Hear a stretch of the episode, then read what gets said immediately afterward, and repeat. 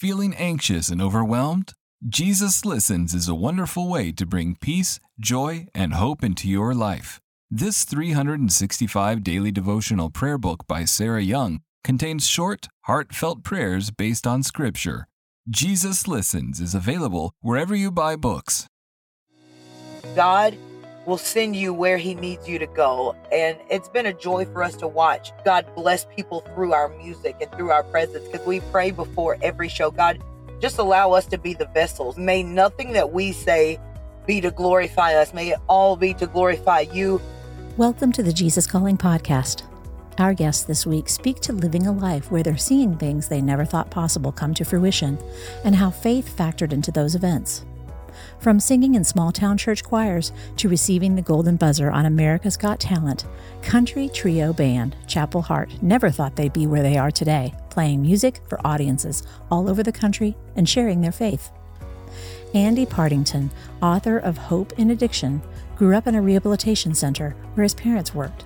He discovered from a young age that recovery from addiction is possible no matter what your story, and found his passion for helping addicts see there is hope in Christ for a better future. Let's start with Chapel Hart story. Hi, I'm Danica. I'm Trea. And I'm Devynn. And, and we're, we're Chapel Hart.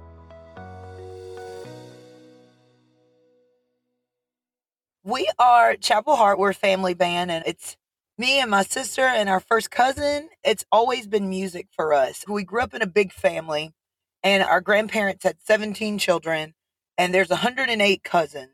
And it feels like the number just keeps on counting. but growing up, we just always remember there being so many people around for for everything Christmas, Thanksgiving, you name it.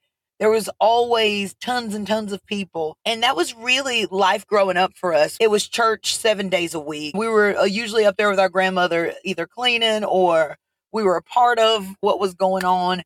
It was all things church, all things family. And I think Trea says often that it feels kind of like we grew up in a musical because it doesn't matter what the occasion was. If it was church, if it was Easter, if it was a birthday party, if it was a wedding, there was always music, which I think is where our love for music comes from. And it doesn't necessarily have to be a type of music in particular.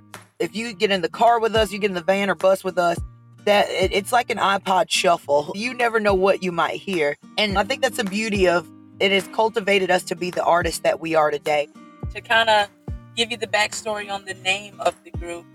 So we're from Poplarville, Mississippi, but inside of Poplarville, there's a smaller community called Derby, and inside of Derby, there's another community called Harts Chapel, and that's where all of the family lives and where we grew up. Our home church is there.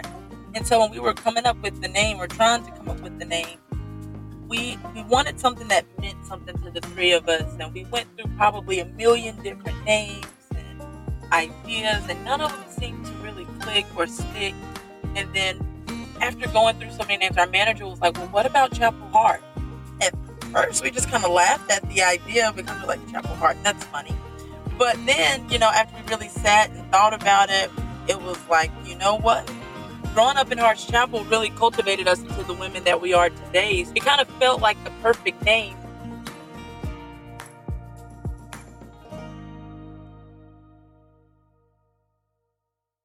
since America's Got Talent, our lives have definitely changed. When we went to go audition, it was three full days of recording to get those three to five minutes that we were on stage. I tell people, I don't know if we were really prepared for that. So, like, by the time we got on stage, we were tired. We were like worn out. We'd already been like waiting for two days prior to our audition day. We were nervous getting in front of the judges. It was the Simon Cowell sitting in front of you and we were super nervous. Once the music started, for us, I think we just kind of like looked at each other and we're like, it's a Chapel Hart party. Let's go. And I think that that's the beauty of kind of being in a trio as well. We get the opportunity to feed off of each other's energy. We were just so proud of ourselves afterwards that we actually did it and we made it there and that we did it. And then getting that that moment when all five of their hands went down and hit the buzzer, it's even hard to describe without getting emotional because everything that we worked for up to that moment was just like them pressing that golden buzzer was the validation that we needed. It's been a joy for us to watch watch God bless people through our music and through our presence because we pray before every show. God, just allow us to be the vessel. May nothing that we say be to glorify us. May it all be to glorify you. But more than that, may people hear you through what we do and what we say. For us to stand in front of these judges in America and all 4,000 people in the building, and for us to sing our original song, everyone get out of their seats, clap their hands. Everyone's chanting golden buzzer when there was no golden buzzers left. And, you know, it was the most validating moment that we've ever had in our lives. And, and one of the ones that, even when we look back or we watch the video back, one that will forever be beyond grateful. Our gratitude is forever through the roof for that moment.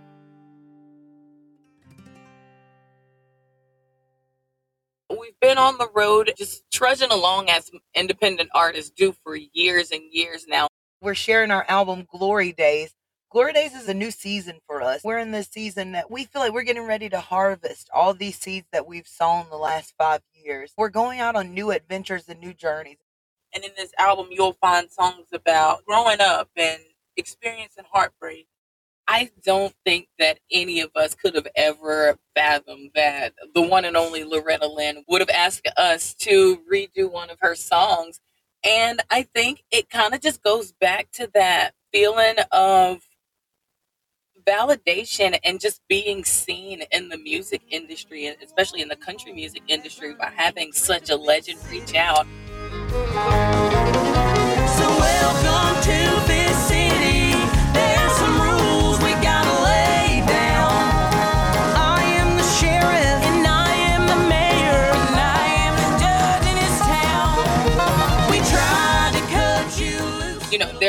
Generations of country music that has been built upon, you know, her legacy. And we've even seen it translate during the shows whenever you have, you know, two, three, sometimes even four generations of family being able to go and listen to the music and you can see the grandpa telling the granddaughter about how maybe he met their grandmother listening to an old dolly song and creating these new memories and moments with the families and i feel like hopefully we're doing it justice.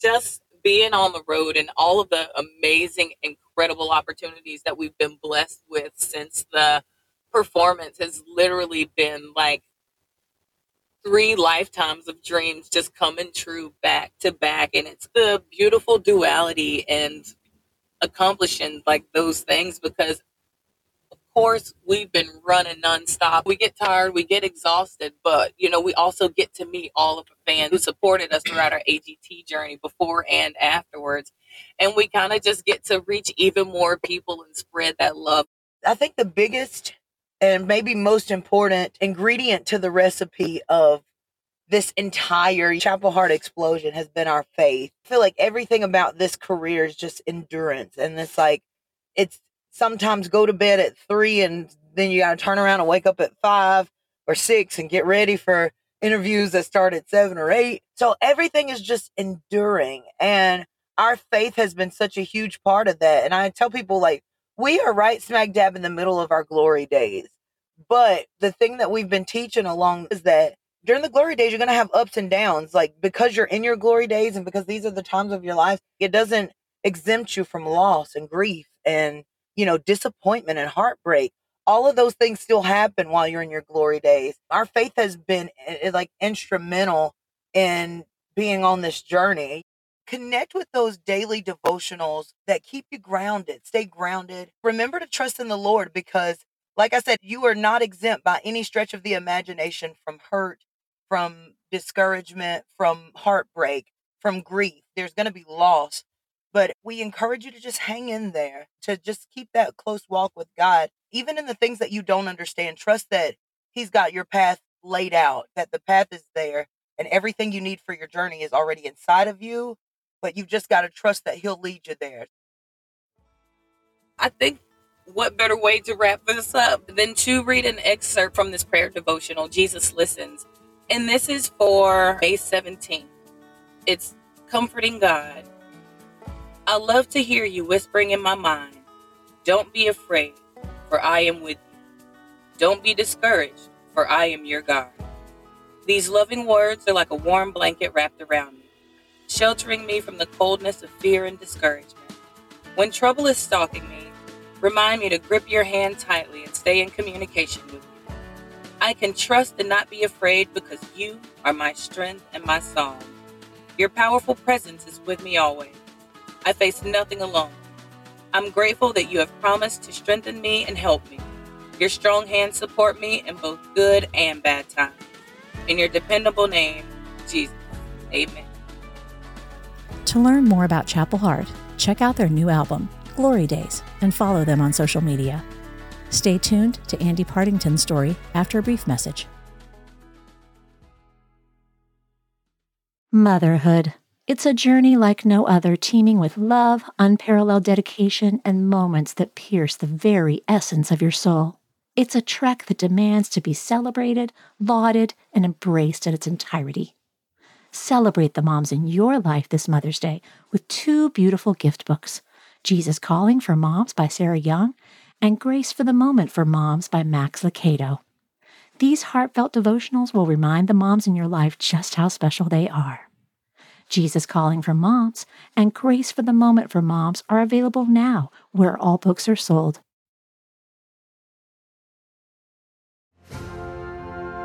During times of transition and unknown next steps, it's more important than ever to cling to the promises of God and to tune your ear to what Jesus has to say. Jesus Calling for Graduates is an encouraging compilation of 150 devotions from Sarah Young's brand. Grads will find topics such as discerning God's will, self worth, trust, support, and much more. Jesus Calling for Graduates is perfect for both high school and college graduates as they embark on the next chapter. Look for a special custom edition of Jesus Calling for Graduates, available exclusively at faithgateway.com.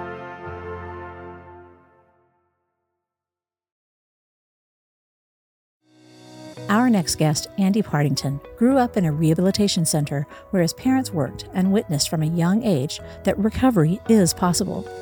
His passion to help addicts recover has grown, and he is now the international director of Novo Communities, which brings hope and healing to families gripped by addiction. My name is Andy Partington. I'm originally from the UK, but have spent a good part of the last 15 years living in, in South and Central America. I'm married to Mickey. We have five kids together, and I lead the work of Novo Communities and Novo Adventures.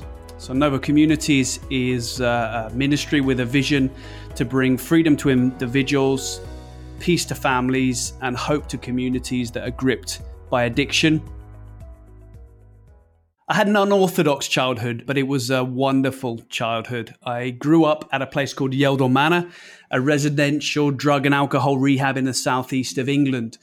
My parents began work there when I was three years of age. And, and in those days, the staff moved on site with their families in order to create a sense of community for the, for the guys on the program. So I spent my childhood in that environment, eating my evening meals with the guys on the program, on the school holidays. And I think one of the key things I learned through that experience was the simple reality uh, that recovery from addiction is possible. I was surrounded by men who were emerging from serious long term substance addictions. And I got the privilege of, of enjoying their company, seeing their capacity, their intelligence, their heart, their love, their vulnerability, uh, and beginning to understand the stories that led them into addiction in the first place. But most of all, there was this real sense of, hey, recovery is possible. It happens best in community, and it happens best when the foundation is Christ and a relationship with Him. Addiction can look like like so many things. At its core when someone's in the in the state of addiction they're experiencing negative consequences from the behavior from the substance. Addiction can be substance focused alcohol drugs obviously immediately come to our minds but of course behaviors can also become addicting. They, they, they work on the brain in the same way. And so uh, gambling porn gaming shopping, lots of things can take on this role in our lives where we find ourselves unable to make the choice not to do the thing. So, really, addiction is this experience of losing the power to choose. And actually, recovery is discovering again that power to, to choose. Uh, addiction lives on a continuum. Drug overdoses are, believe it or not, the leading cause of death in those who are under 50.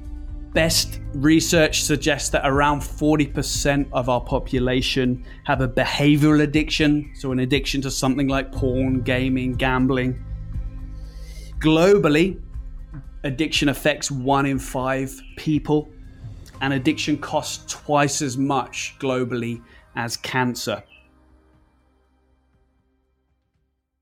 But on the positive side, it's really important to say that 10% of the US population have resolved a substance addiction.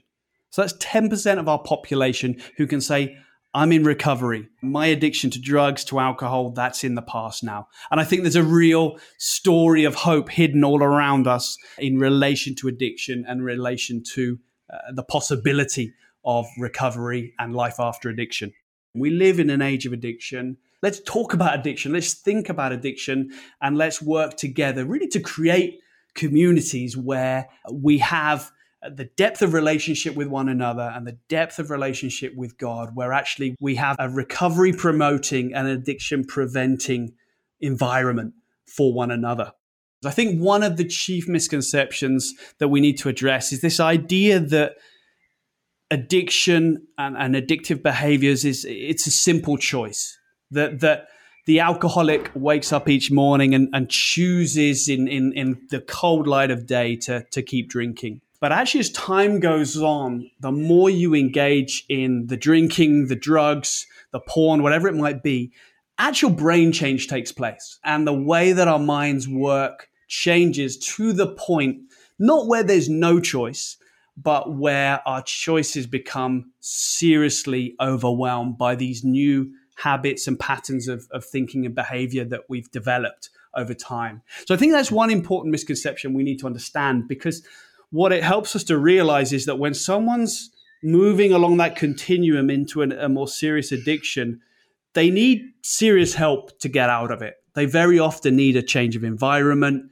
They need a supportive community. They need protection and space in order to create new habits, new pathways, and, and leave the old ones. Another misconception with addiction is the idea that it's all about pleasure.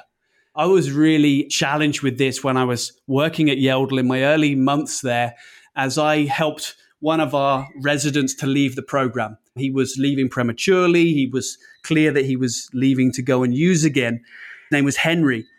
And as we drove down the Yeldall driveway together, I said to him something like, You know, the, the pleasure's not going to last long. You'll, you'll, you'll soon regret this decision. And he shot straight back at me and he said, Andy, it, it hasn't been pleasurable for years. And I was I was taken aback and humbled really. And, and really the point that he was making and and the, the truth that he was communicating is the fact that when we're in addiction, it's not about pleasure. It's about the avoidance of pain. It's about getting away from something not moving towards something else. And I think that helps us as we walk alongside those who are in addiction. It helps us to understand what's making them tick, what's keeping them in the addiction. There's a Scottish proverb which I love and it's so helpful to us. And it says this it says, They speak of my drinking, but never my thirst. And as we look at the times we live in and the prevalence of addiction, it's really important for us to ask why are we so thirsty? Why why are we so desperate as a population for these kinds of experiences? What is it about modern life that creates such a powerful seedbed for addiction? There's all kinds of things that come into play, but I think there are four kind of key landmarks we need to think about. The first one is is a sense of hopelessness uh, amongst our population, a, a real sense of what am I living for? The second is a real sense of emptiness that you hear from those who are in and recovering from addiction. Guys will say things like, something was missing, or I felt empty on the inside. And as a population, I think that's a, a common experience, just a deep sense of like, there's this God shaped hole and I need something to fill it. And these things do an amazing job of filling that hole. And not not just for what they do for them themselves, not just for what the drink does for me or the or the drug does for me, but also for the community that gathers around these experiences and gathers around an addictive lifestyle. Third factor is just the breadth and the extent to which we experience adverse adversity in childhood. There's an incredible link between childhood adverse experiences and adult addiction. And so the extent to which we'll find abuse and neglect and addiction in families and divorce in families, that plays out and, and, and creates insecurities, it creates vulnerabilities that in adulthood can easily uh, lead us into addiction. And the fourth factor is really just a sense of disconnection that, that so many of us, more and more from the from the industrial revolution and now the internet revolution, we are pushed uh, apart. We're pulled apart from one another. And actually, we're not we're not made to be alone. Uh, we're made to be together at a societal level if we want to ask ourselves why are we seeing so much addiction those are the kind of things we need to think about actually there's tons that we can do as individuals as churches to help people in addiction to access the support that they need to access the, the practical help that they need to develop the kind of strategies they need to, to journey out of addiction. So we can help people to engage with celebrate recovery groups to get to 12 step meetings. We can help people to access counseling services. We can help people to get into a homeless shelter and to, to just get that essential framework and, and basic need met that enables them and creates a platform towards recovery. Uh, there's a lot of that we can do, and actually, simply by being gracious, welcoming, caring communities of the church, we can do a huge amount to help the person who's who's seeking to get themselves out of an addiction. We know that a relationship with God, Father, Son, Holy Spirit is absolutely transformative for our experience of life as well as our, our eternal hope. And so, as the church, one of the things I love about Jesus Calling is the, the voice it takes on and the way in which it helps us to hear directly the kinds of words that the God will speak to us. I'm aware in my own life just how important daily time with God is to my well being, uh, my experience of peace, my capacity to, to, to stay focused and, and, and to really build a life based on hope and based on a relationship with God. And so, every bit as much when you're facing an addiction, time with God is just a vital resource. Whether you're in addiction or, or, you're leaving addiction, God wants to hear from you. He wants to speak to you. He wants to enjoy spending time with you. Andy wraps up his time with us by reading a passage from Jesus Listens from February 26th trustworthy Lord Jesus. Thank you for training me to trust in you with all my heart and mind. The more I lean on you in confident trust, the more I fully can enjoy your presence. As I relax in your healing light, you shine peace into my mind and heart. While I spend time waiting with you, my awareness of your presence grows stronger and your unfailing love soaks into my inner being. In your holy, healing name, Amen. To learn more about Andy Partington, check out his new book, Hope in Addiction, at your favorite retailer. If you'd like to hear more stories about believing God for the impossible, check out our interview with Paul Cardall. Next time on the Jesus Calling podcast, we'll hear from several country music artists who have shared their stories over the years, including Brett Young, Lathan Warlick, Tayla Lynn, Granger and Amber Smith. Travis Tritt, and Reba McEntire, along with her sisters Susie and Alice. You won't want to miss this special Country Music and Faith episode next week.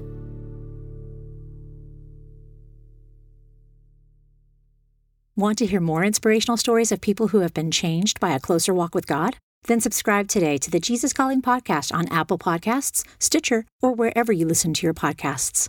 And please be sure to leave a review, which helps us reach and inspire others with these stories. Plus, if you like seeing our guests as well as hearing them, you can find video interviews available on our YouTube channel at youtube.com Jesus Calling Book, on Facebook, and on the Jesus Calling Instagram page.